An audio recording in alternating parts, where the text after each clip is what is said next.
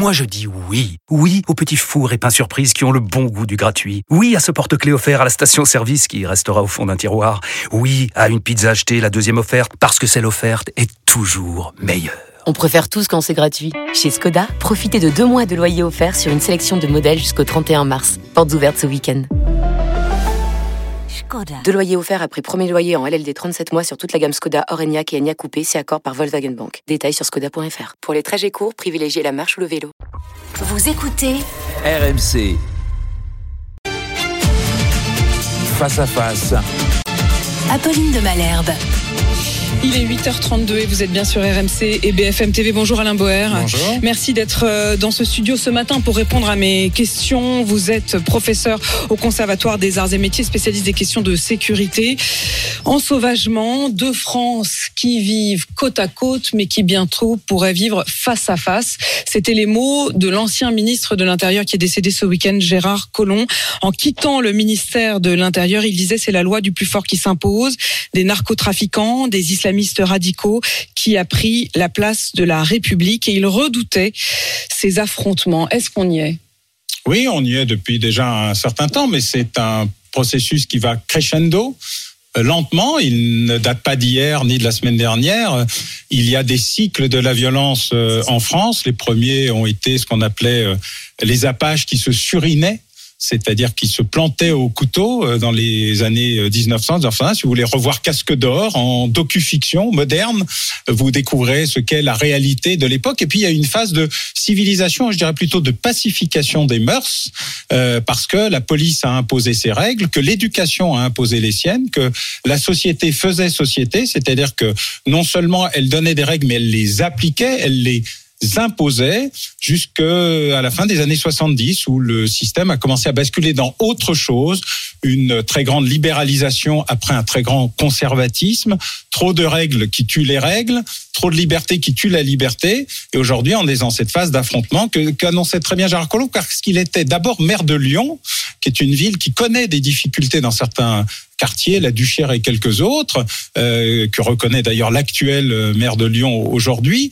et sur lesquels on se rend compte que les grandes villes le centre de certaines grandes villes, les banlieues de certaines grandes villes, et désormais la zone dite urbaine, la zone entre deux, entre l'espace très rural et l'espace qui connaît euh, des, des, moments un peu difficiles, il y a une évolution et une lente développement des violences au même rythme que le trafic de stupes. Des violences, des affrontements, mais avec une accélération euh, ces tout derniers jours. Il y a eu la mort de Thomas à Crépole, et puis il y a eu ce week-end des ratonnades. Je crois que le mhm. mot, mais vous allez nous le dire, euh, est tristement juste. 80 militants d'ultra droite qui ont fait une véritable descente dans le quartier euh, de la Monnaie à Romans-sur-Isère, armés de barres de fer et de bâtons.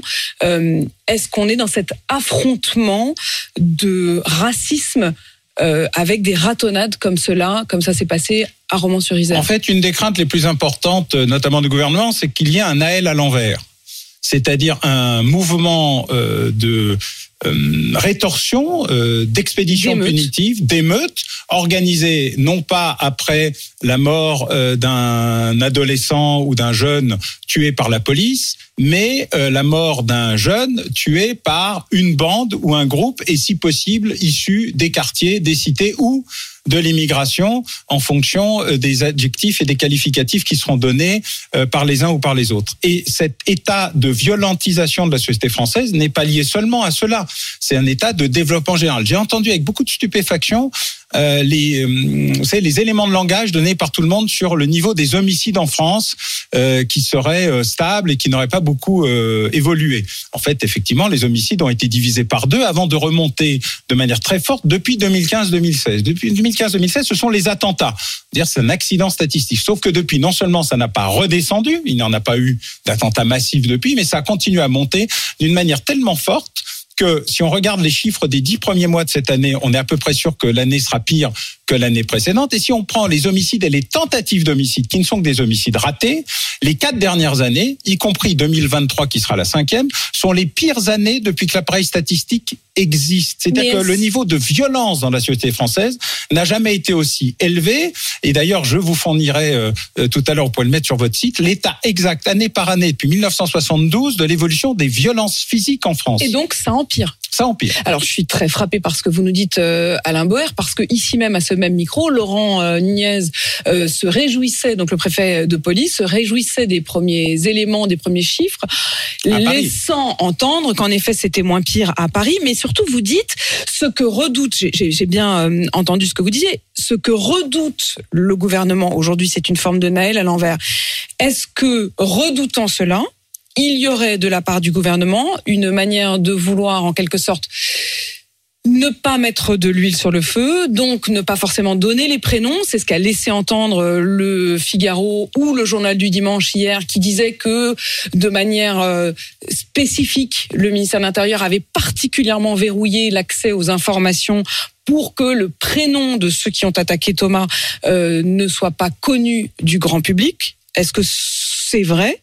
Et par ailleurs, Alain Boer, quand vous dites les chiffres, les éléments de langage, est-ce que là encore, ce serait le signe qu'on tente de ne pas trop dire pour ne pas envenimer les choses? Alors d'abord, un gouvernement, c'est pas fait pour envenimer les choses. Enfin, pas en France, en Argentine peut-être, euh, euh, avant euh, Monsieur Bolsonaro au Brésil ou Donald Trump. Mais nous n'y sommes pas encore, et heureusement d'ailleurs.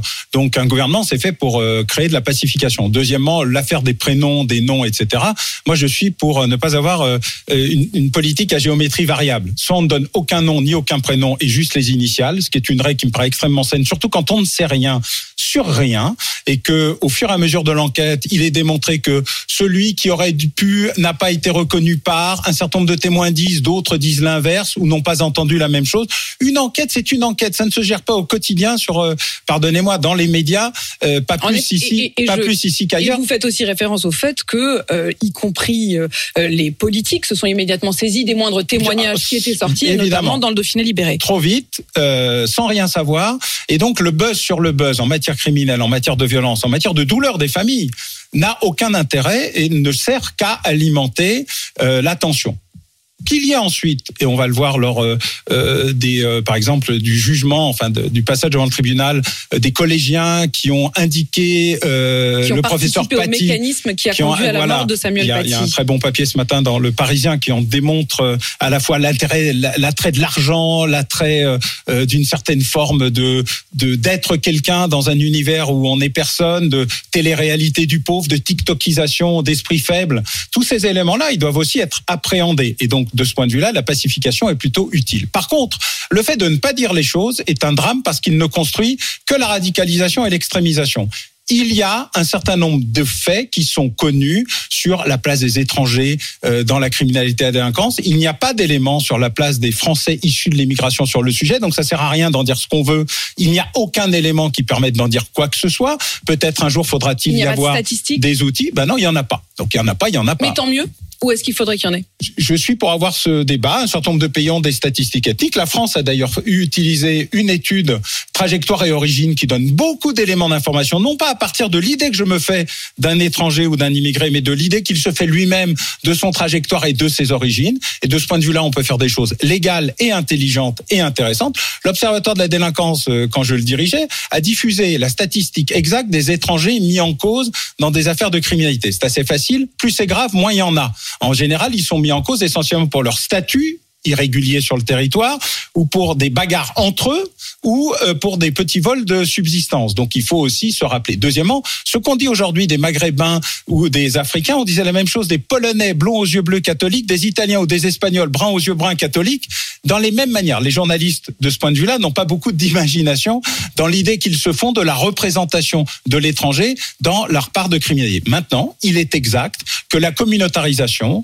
le renfermement sur soi, euh, une certaine forme de euh, déshumanisation et de désocialisation à la fois scolaire et familiale pose des problèmes d'augmentation massive des violences physiques qui touchent essentiellement, il faut le rappeler, des jeunes, des femmes, euh, des enfants, des personnes issues de l'immigration dans un niveau de violence terrible et que tout gouvernement, quel qu'il soit, de gauche ou de droite, essaye de contenir parce que la communication doit toujours être bonne. Ça augmente moins vite ou ça baisse. La réalité, c'est que les enquêtes de victimation, là où on demande aux gens ce qu'ils ont subi et pas seulement ce qu'ils ont déclaré, indiquent le contraire. L'intérêt d'un gouvernement, c'est toujours d'admettre la réalité et en admettant la réalité, de lutter contre les phénomènes. C'est le cas Sur pour MeToo, c'est le cas pour l'inceste et ça devrait être le cas pour euh, les violences, Et y compris Et sur la communautaires. question justement de ces violences, je vous ferai entendre dans un instant euh, les euh, propos de la mère de Roman euh, mais je voudrais d'abord que vous entendiez deux témoignages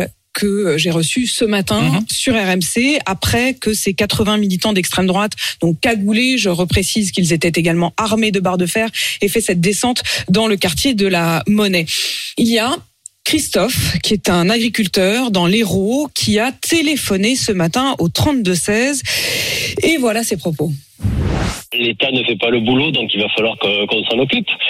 Une minorité de personnes qui ne souhaitent pas s'intégrer, donc des Français de papier, il va falloir qu'on leur explique par la force. Ça représente 1%, 0,1%, je j'ai aucune idée.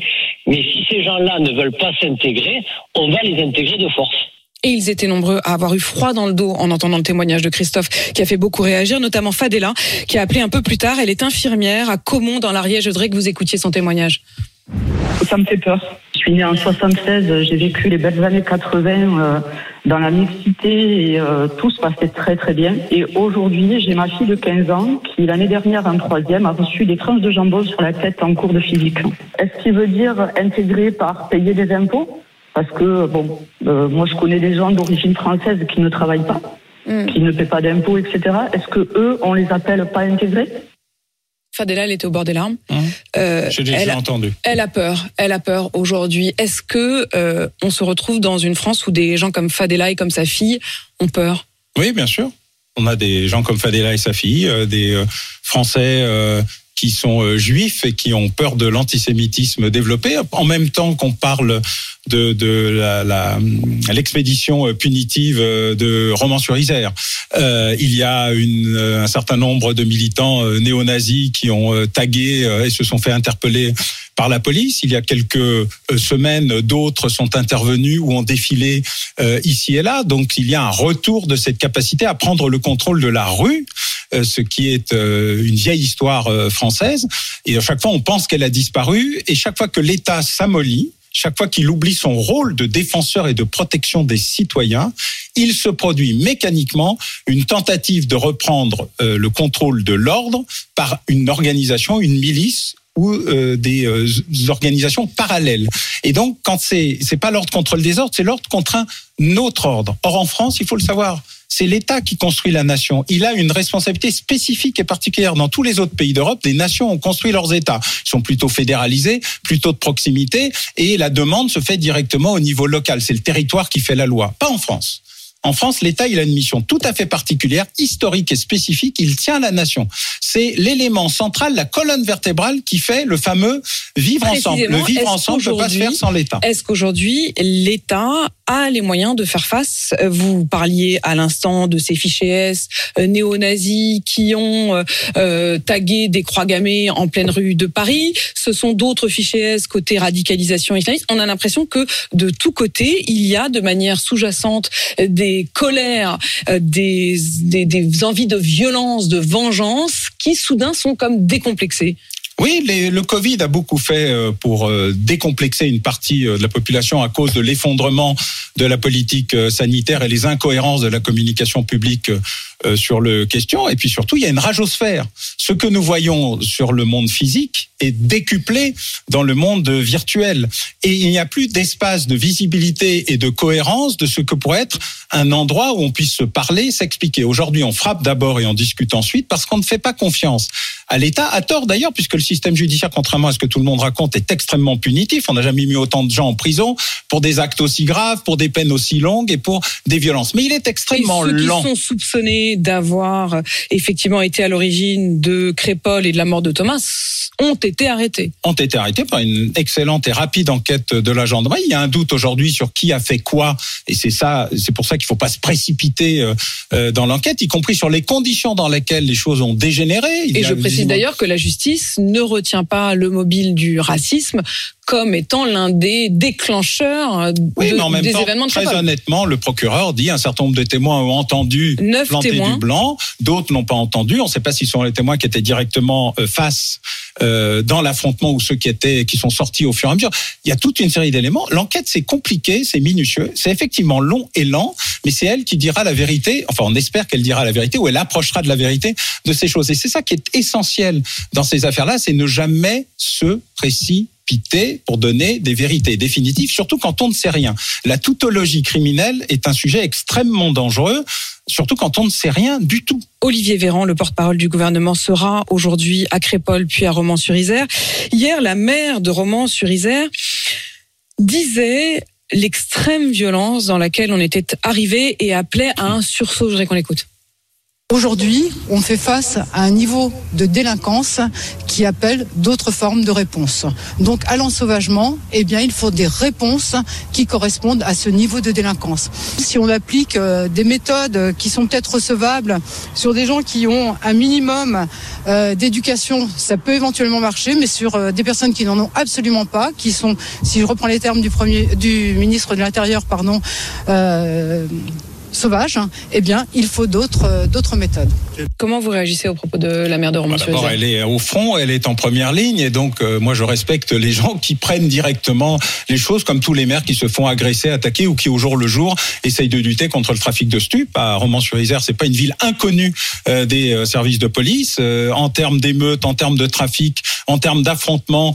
euh, il y a toute une histoire euh, locale. C'est pour ça que je disais tout à l'heure que la cartographie de la violence, c'est aussi la cartographie du développement du trafic de stupéfiants, de sa décentralisation, de sa délocalisation et euh, de la très grande difficulté des services de police à traiter euh, de cette question dans un débat infini sur est-ce qu'on lutte contre les stupéfiants, est-ce qu'on y lutte pénalement, est-ce qu'on lutte médicalement. Nous avons un des textes les plus inadaptés et inutiles euh, en matière euh, de lutte contre les stupéfiants. La loi de 70, elle a 53 ans, elle mérite enfin d'être revue. Le Parlement a fait œuvre utile en ayant une mission d'étude sur la question qui donne un certain nombre de pistes. Je suis un répressif, donc je ne vais pas dire que je suis pour la dépénalisation, mais je suis pour la médicalisation et pour les injonctions thérapeutiques réelles, l'obligation de soins pour les gens qui se droguent et qui sont d'abord des malades et une obligation très lourde euh, de punition pour les dealers et les trafiquants. Aujourd'hui, on ramasse euh, euh, la drogue à la petite cuillère euh, trouée dans une mer déchaînée.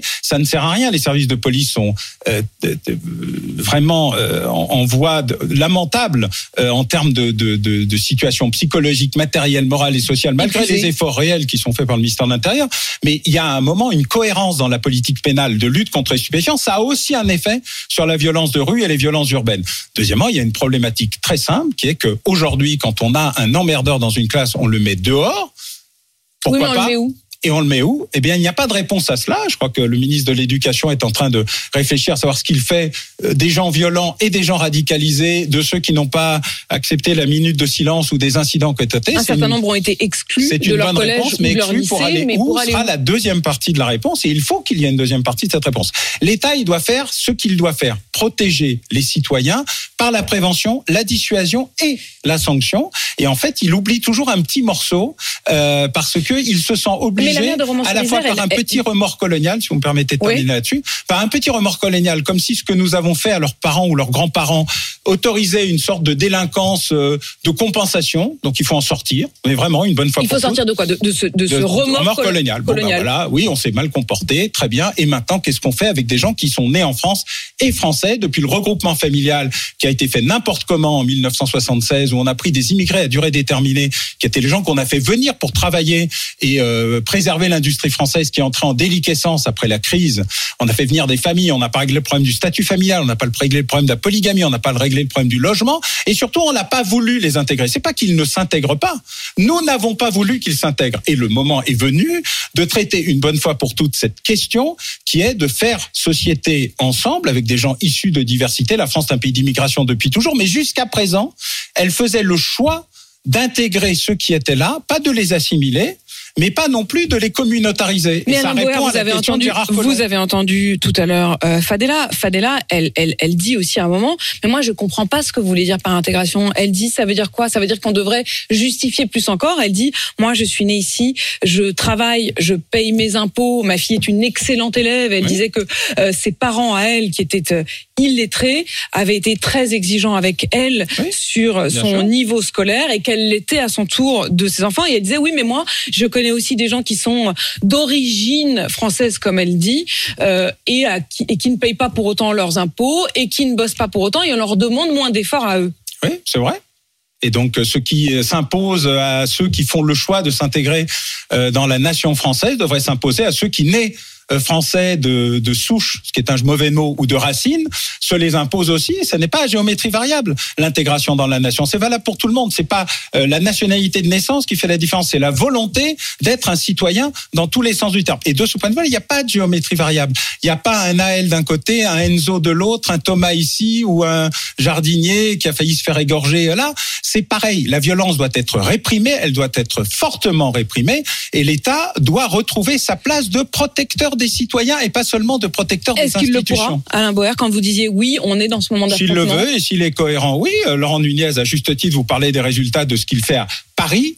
Il se trouve que Paris n'est pas la France et que la urbanisation, euh, le- le- l'étalement des violences au rythme des trafics de stupéfiants et d'une certaine désorganisation des institutions, de rejet de leur rôle et d'acceptation de ce rejet est un vrai euh, problème. Merci Alain Bauer d'être euh, venu dans ce studio euh, ce matin. Je rappelle que vous êtes professeur au Conservatoire des Arts et Métiers et il y a parfois tout cela au cinéma. Votre dernier livre, il s'appelle L'encyclopédie du crime au cinéma. Merci d'être venu.